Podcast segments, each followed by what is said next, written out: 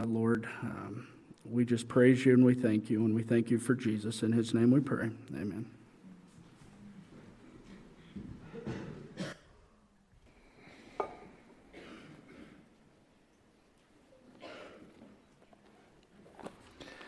How many of you have ever heard the argument that says that the Bible is filled with contradictions? Anybody ever hear that? It's often said, just stated just kind of as a, as a general truth, a blanket statement. Um, if you ever are in a conversation and you hear that, I have a, I have a suggestion for you. If someone, if you're speaking with someone, they say, well, that, you know, the Bible is just full of contradictions, I would advise you to ask, which, which contradictions do you have the most trouble with? Or say, oh, yeah, which ones do you think, which contradictions in the Bible do you think are the most damaging to, to people who believe the Bible to be true? I think that's a good idea because ordinarily, when folks say the Bible's full of contradictions, they really don't know any. It's a, the logical fallacy is called a hasty generalization. It's just kind of throwing a blanket hastily over something. You see, where that argument comes from usually is because someone wants to do this. I, I don't want this to be true. I don't want to be accountable to the God behind this. I have no plans of submitting my will, my desires, and my life to this book. So, if I say, well, there's contradictions in there, that will help me in my quest to ignore it. I'm convinced there are no contradictions in the Bible. However, there are some verses and some passages that you have to investigate to see how this one can be reconciled with that one. And we're going to look at one such example this morning. This morning, we're finishing uh, a four part little series in 1 Samuel 15 that I've called Doing a Bad Job Poorly. If you weren't here for the other three parts, don't worry. This, this lesson should stand on its own just fine. But here's where we've been. In this chapter, God ordered the, the first king of Israel, a guy named Saul, to do a really terrible job. God ordered Saul to exterminate people group called the Amalekites. All of the people and all of their animals. The first week in the study, we looked at why God would order such a terrible thing. The next week, we looked at how God, or excuse me, how Saul did that bad job poorly. He was disobedient. We looked at what his disobedience was and how people responded to it. One response was that God has rejected Saul as king. God has decided, you're fired, Saul. That was sort of week two. Last week, we saw how after Saul realized that God has rejected him, after he heard that God had rejected him, Saul tried to, to do confession and repentance uh, like, like God wanted from him. He tried to do that quickly in hopes he could keep his job and the trappings of being king. But it didn't work because, as we saw last week, he had what's called worldly sorrow instead of godly sorrow, which led to a false sort of repentance that's not the real, the real thing. And now, this morning, as we're in the aftermath of that story, we're going to look at a seeming contradiction by God that takes place in this chapter. We're going to jump around a little bit to, just to pick out the, the, the parts that were the seeming contradiction happens. And here's what we're going to see there's this word that means to change one's mind or to repent or to have regrets. And God says He does that. He regrets. He has changed his mind about having Saul be king, then, he's gonna, then Samuel's going to say God would never do that. And then God's going to say, Yeah, I did that. All in the same chapter. So let's read that this morning. And then I'll see if I can help us make sense of, of the seeming contradiction and see what, where that leaves us and what we should learn. So we're going to read 1 Samuel chapter 15. All of these verses are from 1 Samuel chapter 15. We're going to skip around a little bit, read first verses 10 and 11. So then the word of the Lord came to Samuel, saying, So God said, I regret or repent or change my mind about. I regret that I've made Saul king because Saul has turned his back from following me. He's not carried out my commands. And Samuel was distressed and he cried out to the Lord all night. Next example, skip to verse 26. But Samuel said to King Saul, I will not return with you, for you have rejected the word of the Lord, and so the Lord has rejected you from being king over Israel. And as Samuel turned to go, Saul seized the edge of his robe, and the robe tore.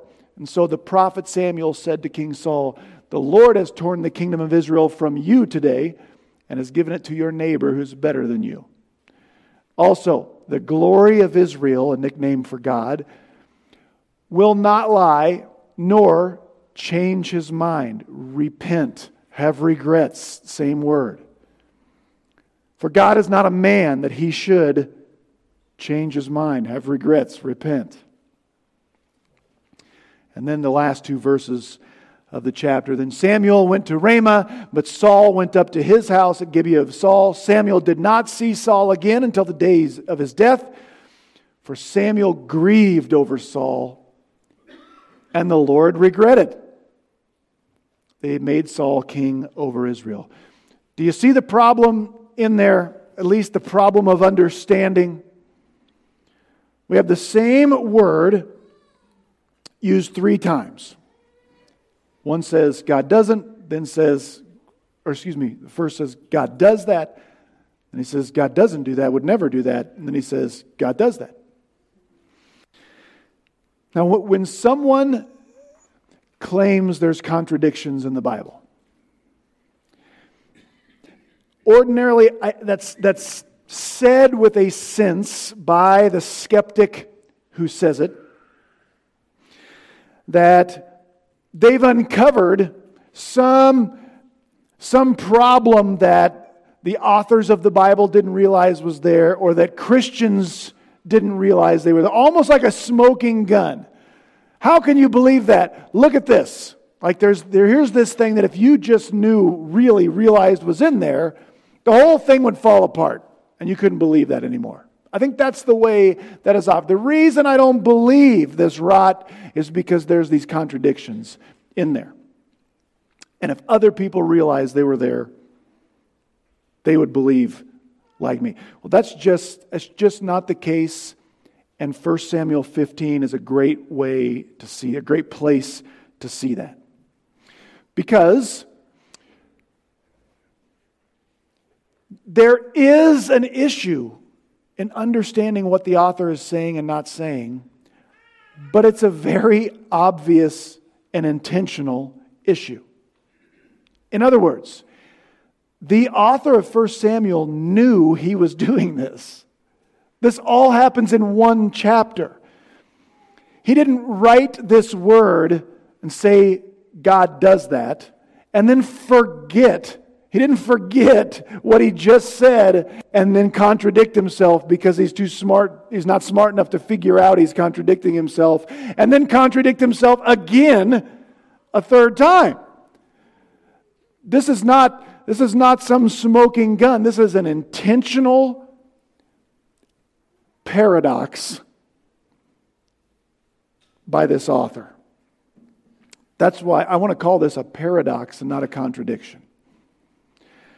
A paradox is a seemingly, I just copy and pasted this off of a dictionary site on the internet. A paradox is a seemingly self contradictory statement that, when investigated or explained, may prove to be well founded or true. Simply put, a paradox is something that sounds like it can't be true, but turns out it's true. If you hear somebody give the testimony of their life, maybe you've heard someone talk about they got to some terrible rock bottom experience in their life. That precipitated some change in their life. Maybe they gave their heart to Christ because of that. And they could rightly say, That was the worst day, and that was the best day of my entire life. That doesn't sound like it can be true, but it's absolutely true, right? That's a paradox. We have a paradox. We either have a paradox or a contradiction in this chapter. That's what we want to explore is what does this author want us to think about this? Because he does this on purpose. Now, this isn't the only place in the Bible we can find this exact paradox, problem of understanding. I want to show you just a couple of places from each side. We could, there's lots of places we could go. I'll just show you a cut, three here. Here are some places where God, we are told God does not change his mind, have regrets. Uh, the Hebrew word uh, is nachem. That's the word that's used in our, in our passage. So Malachi 3 6, God says about himself, For I, the Lord, I do not change. Therefore, that's, that's why, Israel, you haven't been consumed yet, because I, I have promises that I will keep and I don't change. James 1.17, every good thing uh, given and every perfect gift is from above. It comes down from the Father of lights, with whom there is no variation or shifting shadow. This isn't in Hebrew, and it doesn't have this Hebrew word in it. But James says, with God, there's not even a hint of change. Numbers 23 19. God is not a man that he should lie. He's not the Son of Man. He's not a human being that he should, nachem, repent, change his mind. Has he said and will he not do it? Or has he spoken and will he not make it good? Can't you depend that what God says God will do? The answer is yes. Why? Because he doesn't change. And there's lots of places, there's other places we could find that truth. But, like in today's passage, there are some places where we're told the opposite. Genesis 6 6, the Lord, Nachem, the Lord, he was sorry, he regretted, he changed his mind, he repented that he had made man on the earth. He was grieved in his heart. Later in Exodus, so the Lord changed his mind. There's our word again relented, repented about the harm which he said he would do to his people, and then he changed his mind. There are other examples of this also. So that's our problem of understanding what do we make of this. First, some or one way to explain this is to understand just that in general, words have a range of meaning or have ranges of meaning. This word, here's the Hebrew word, nachem, it's almost always translated in our Bible something like change mind, repent, or regret. It can be relent also. But it means different things in different contexts. In one place, this word can mean to feel bad right? To be moved to feeling sorry, having pity, having emotional pain because of either something I did or because of something someone else did. In another context, it can mean to repent. It can mean to repent of sin. It can mean to go in a different direction, to change your mind. And do you see how number one and two really are, have quite different meanings, kind of related, but pretty different? I don't want to explain this away just saying, well, the first time it means God has emotional pain, even though that's true, and the second time it means he would never change. But this isn't a cop out. See, it's tempting to say when we find one of these seeming contradictions, it's tempting for someone to go, well, that's convenient. In, you just make the word mean whatever you want it to mean. You say it means this in this page, and then you say it means something different over there. But that's the way words work. This isn't unique to Hebrew. If you open a dictionary and you look up a word, aren't there different definitions of the same word? Yeah, that's just the way words work. Look up the word degree in a dictionary sometime. It may mean a sheet of paper that hangs in a frame on someone's wall. It may mean uh, the credential that comes from graduating from a university. It may mean a, a, a, measurement of temperature, a measurement of angles. It can, it, it can be like the amount uh, of passion I feel about the degree to which I agree or disagree with something. Words have ranges of meaning. That's just the way language works. So there's some sense of that in our chapter today. But I, I don't want to try to use this just to explain it away, and I don't think that's wise because our author is doing something intentional. He's using the same word in one chapter, saying, God does this, God would never do that. Oh, yeah, God does this. There's something else we're supposed to consider besides the range of meaning in words. So let's get into that. Here's the good stuff. What do we do with a God who we're told would never change? And then we find places where it seems like this God changes. What do we do? First, it is interesting to note, and very encouraging, I might add, that in the Bible, the Old Testament, because this is Hebrew, when he does this, Nachem, when he changes his mind, when he has regrets, when he goes in a different direction, we generally see that happening when God is saving people from judgment that they deserve. We'll just take our two examples I had on the screen first. In Genesis 6 6, when we read that the the Lord Nachem. He was sorry, he had pain, he regretted, he wanted to go in a different direction, that he had made man on the earth. He was grieved in his heart. If you know that story, what was God about to do in Genesis 6? Say it a little bit louder than that.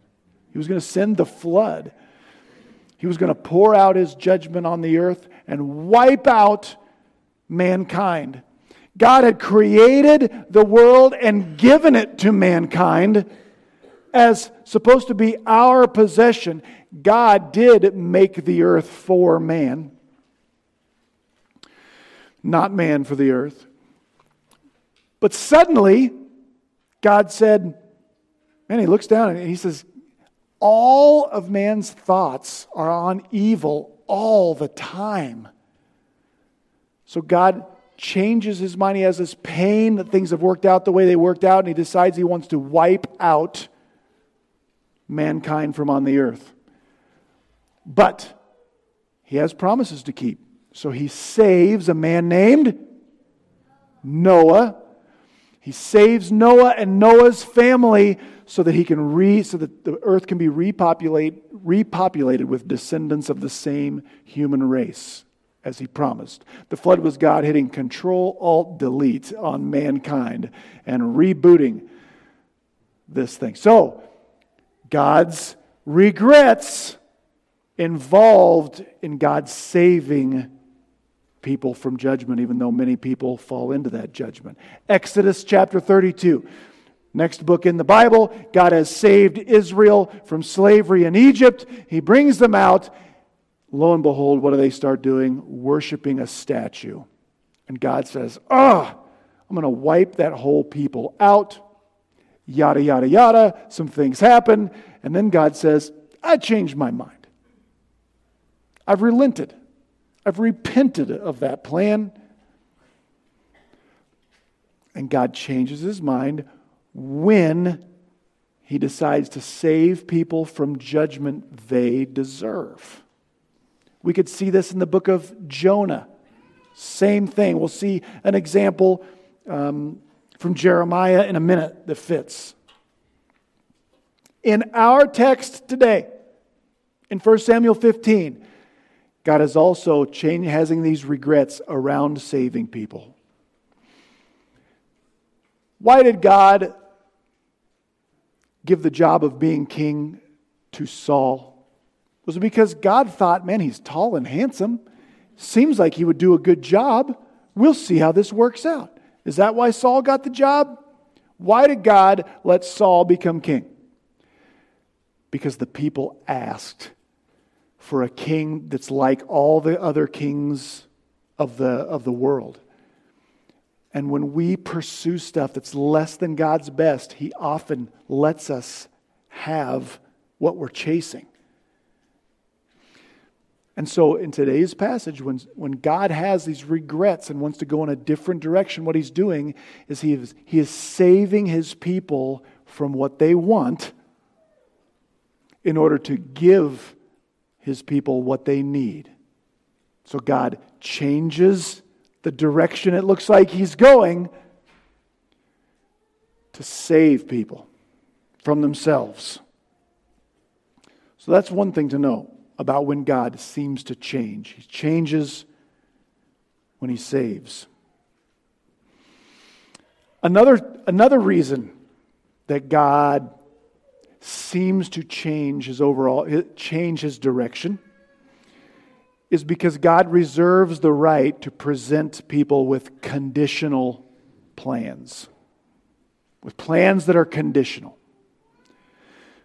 I have some verses from Jeremiah chapter 18 on here. Here's what's going on here. The prophet Jeremiah is confused by this. God, you have some promises to keep, and it sounds like what you are planning goes against something you promised earlier. And so God says this by way of explanation to Jeremiah. He says, Jeremiah, at one moment, I might speak concerning a nation or a kingdom. I might say I'm going to uproot it. I might say I'm going to pull it down. I might say I'm going to destroy it. But if that nation against which I have spoken those things turns from its evil, I will relent concerning the calamity I planned to bring on it. And he says, So, so you go tell Judah they're headed for destruction, but it might change if they change. God reserves the right to present people at times with conditional plans. In the big scheme of things, like God's bird's eye view where He knows all things, God knows what everyone's going to choose, right? God is not surprised by who repents and who doesn't. But God reserves the right to put choices in front of people where they are responsible for their choices. And they deal with the consequences. And somehow, even though God already knows, He's already ordained all of the happenings that happen, sometimes those people are still responsible for their choices.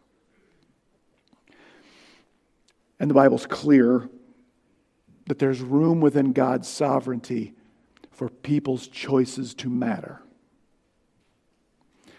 The message of the Bible is never, doesn't matter what you decide, God knows everything and He's already decided everything. That's just, that's just never the message of the Bible, even though in some ways that's absolutely true. But we are responsible for our choices, and God presents people with conditional plans. Now, be that as it may, just because some of God's plans that He presents people with are conditional does not mean that God is fickle, that God Himself can be changed by people, or that God doesn't have plans that cannot be changed no matter, no matter what.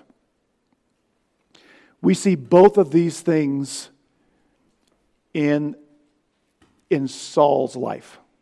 Saul was given the job as king, and it was a conditional arrangement. God told Saul, You can keep being king as long as you, what? As long as you obey. And you get to choose Saul. Did God know what Saul would choose? Yes.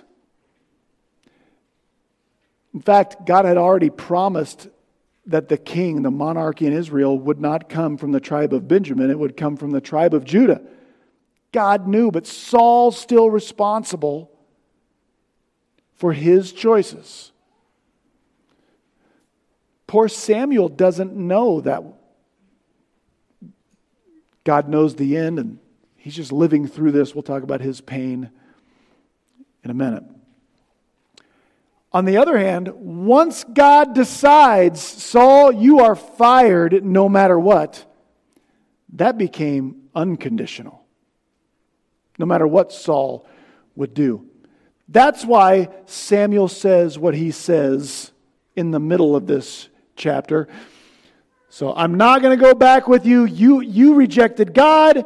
God has rejected you from being king. See, king Saul grabs a hold of his robe and it tears. And Samuel says, See, that's, that's basically you. You're going to be holding a shred of the kingdom, but you're already rejected. And then he says, the God, he's not like a person who can be changed by, by other people. This is firm this is unconditional. And he's not going to change his mind. Now, for Saul, even though Saul can't get his job as king back, it's over. What would have been the best thing for Saul to do anyway? To confess, to repent. Because Remember, Saul only tried to repent so he could get his job, keep his job as king, but that's not his biggest need. Right? Even when God allows the world to sort of fall apart around us, clinging to obedience to him is always best, whether the circumstances change or not. So here's how I would answer, in general, the, the, the problem in this passage. God has presented Israel in the person of King Saul with a conditional arrangement. He knows how it's going to turn out, but he is giving them what they asked for, knowing it will be a train wreck when they get it. And then God feels the emotional pain and regret that comes when it works out the way he knew it would work out. This is, this is an important thing to understand about God. God. God's unchanging and he is firm, but he is not cold and uncaring. I think this is vital to understand about God. Because when God allows Saul to be king, like the people wanted, and then when it falls apart, the way God knew it was going to fall apart. He knew their sin of asking was good. Those chickens were going to come home to roost, and he knew it was going to be, he knew it was going to be awful. But God is not just up in heaven going, I told you so. God hurts with the people who brought the hurt on themselves. That's incredible about God. God has the capacity to feel the hurt that sin brings, even though he knew the sin was going to bring the hurt. He's not cold and he's not uncaring.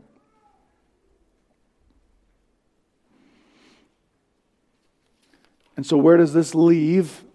Where does this leave us? Just in our day to day lives, when we're confronted with situations where it seems like God isn't holding up his end of the bargain or that God has changed. A few things. First, I want you to know God still presents people with conditional agreements. This is going to happen if you choose this. That is going to happen if you choose that. And we're responsible for our choice. But it's impossible for us to know if we're dealing with a conditional or an unconditional plan of God. Let me explain what I mean. The next time my life falls apart in one way or another, I think it would be wise for me to examine if my, dis, my own disobedience has brought this on. Do I have confession? Do I have repentance that needs to be done?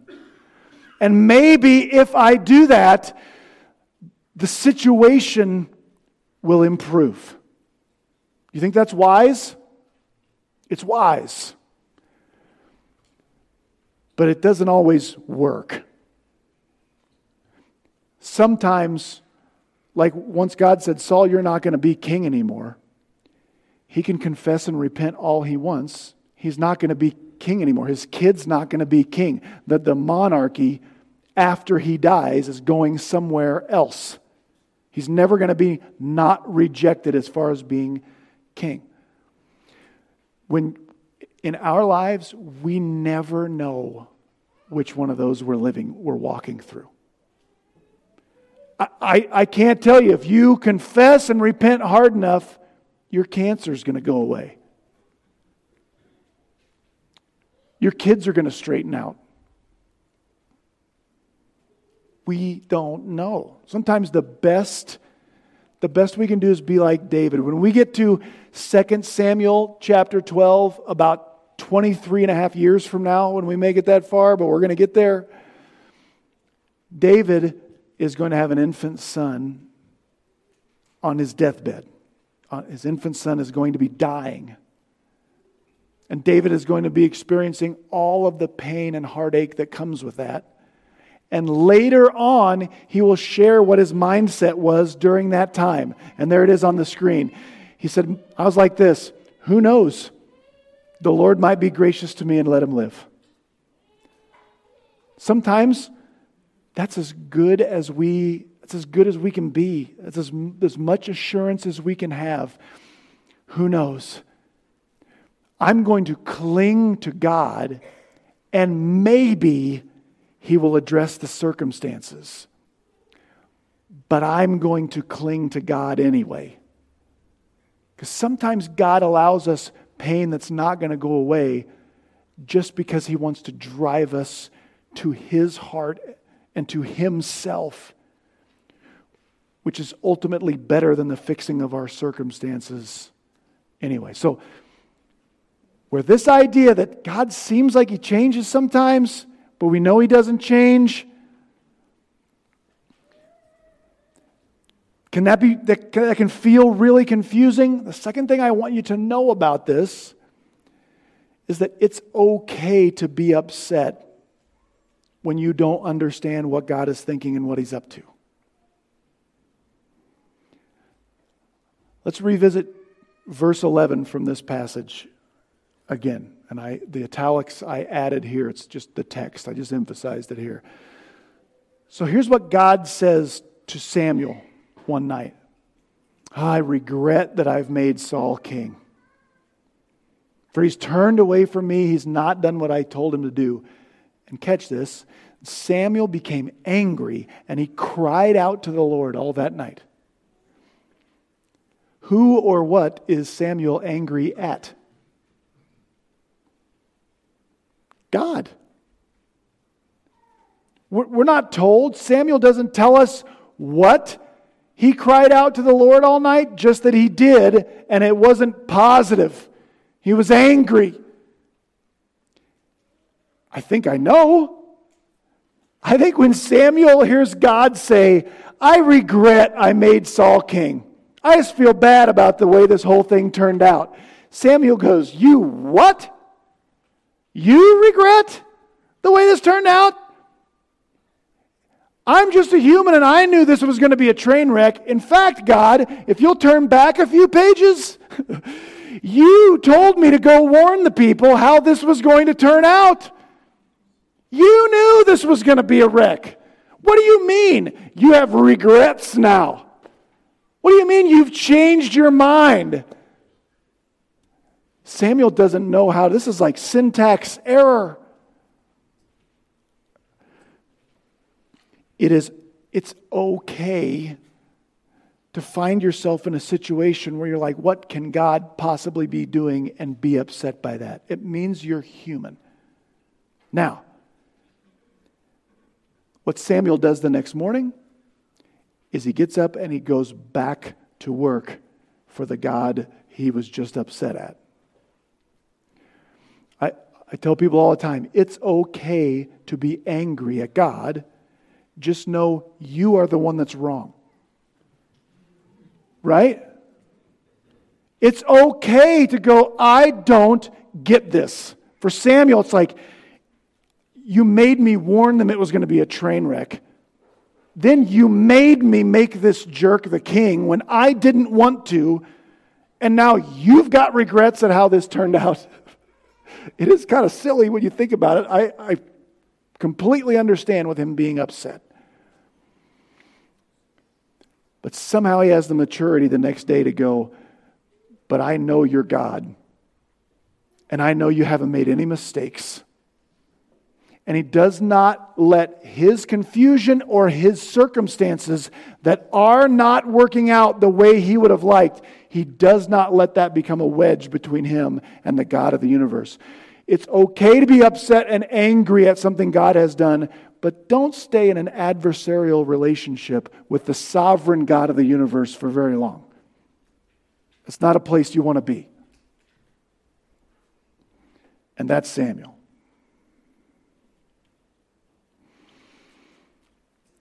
And what is happening here is, again, God, He can give the people what they say they want.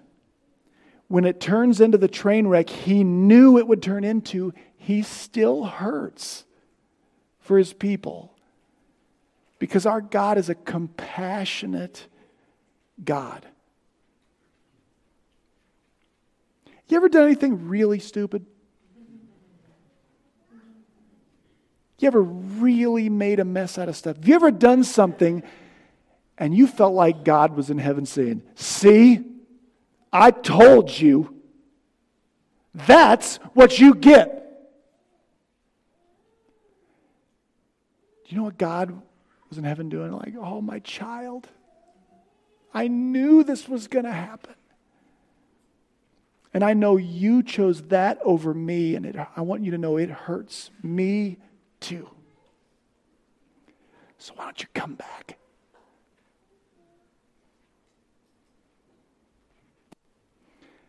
And finally, I just want to show you how this all always points to Jesus Christ. It's a really, really good thing that God changes his mind. While we're walking through it, it can be really confusing it can be really earth shaking. But remember, God changes his mind when he's working his redemptive plans out to save people who deserve wrath and judgment. When Jesus was on earth, and he was walking with his disciples, and he starts to tell them things like, Hey, I'm glad you guys have figured out I'm the Messiah. Let me tell you what's going to happen. We're going to go to Jerusalem. My enemies are going to beat me up something fierce and execute me. How did the disciples react? Confusion, rejection of that plan. This no, no, Lord. This would never happen to you. Why did they feel so confused? seemed like God was changing his mind. Because the Messiah was supposed to be the king. Messiah is supposed to reign and rule and judge the nations, right? And he is and they could not compute with God changing his plans. But it's a great thing he did because the wages of sin really is death. What we earn for our sin really is eternal separation from God, eternal death. God really did promise, Vengeance is mine, I will repay. I will punish every sin that has ever been sinned. That's the firm plan of God. And once you sinned, and once I sinned, that's, that's the firm plan we are on. Unless God somehow changes his mind. It's the, it's the overall plan all along. It just looks to us like a plan change. But here's the change this wrath, this full cup of vengeance that this sinner deserves, I will find a way to pour it on one who never deserved it, which is what happened at the cross. So here's what this does for us. As we walk through situations where it feels like God has us on unsteady footing, like, can we trust Him? I can't understand what you are doing. We look back through the scriptures and go, wait a minute, there's been lots of people in the same sort of situation. God only changes his plans when he's working out his plan to save. Somehow there's salvation in this. I just need to cling to the one who never, ever changes, even when it seems like he changes. And we know his best will always be best eventually. The best is yet to come, even when we don't understand what we're walking through right now. Let's pray.